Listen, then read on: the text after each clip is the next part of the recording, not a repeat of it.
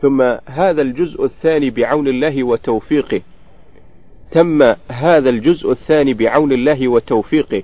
ونسأل الله الحي القيوم العلي العظيم ذا الجلال والإكرام الواحد الأحد الفرد الصفد الصمد الفرد الصمد الذي لم يلد ولم يولد ولم يكن له كفوا أحد أن يعز الإسلام والمسلمين وأن يخذل الكفرة والمشركين وأعوانهم وأن يصلح من في صلاحه صلاح للإسلام والمسلمين ويهلك من في هلاكه عز وصلاح وأن يهلك من في هلاكه عز وصلاح للإسلام والمسلمين وأن يلم شعث المسلمين ويجمع شملهم ويوحد كلمتهم وأن يحفظ بلادهم ويصلح أولادهم ويشفي مرضاهم ويعافي مبتلاهم ويرحم موتاهم ويأخذ بأيدينا إلى كل خير ويعصمنا وإياهم من كل شر ويحفظنا وإياهم من كل ضر وأن يغفر لنا ولوالدينا وجميع المسلمين برحمته إنه أرحم الراحمين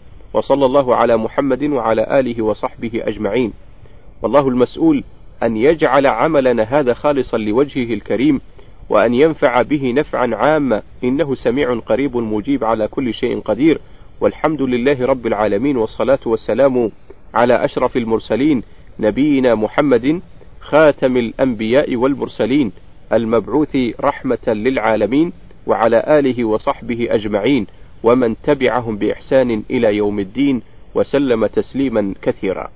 عبد العزيز المحمد السلمان المدرس في معهد إمام الدعوة بالرياض سابقا.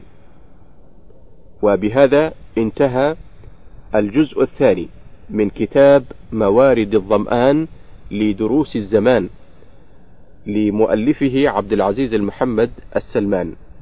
نسأل الله تبارك وتعالى أن ينفع به وأن يوفقنا للعمل بما فيه.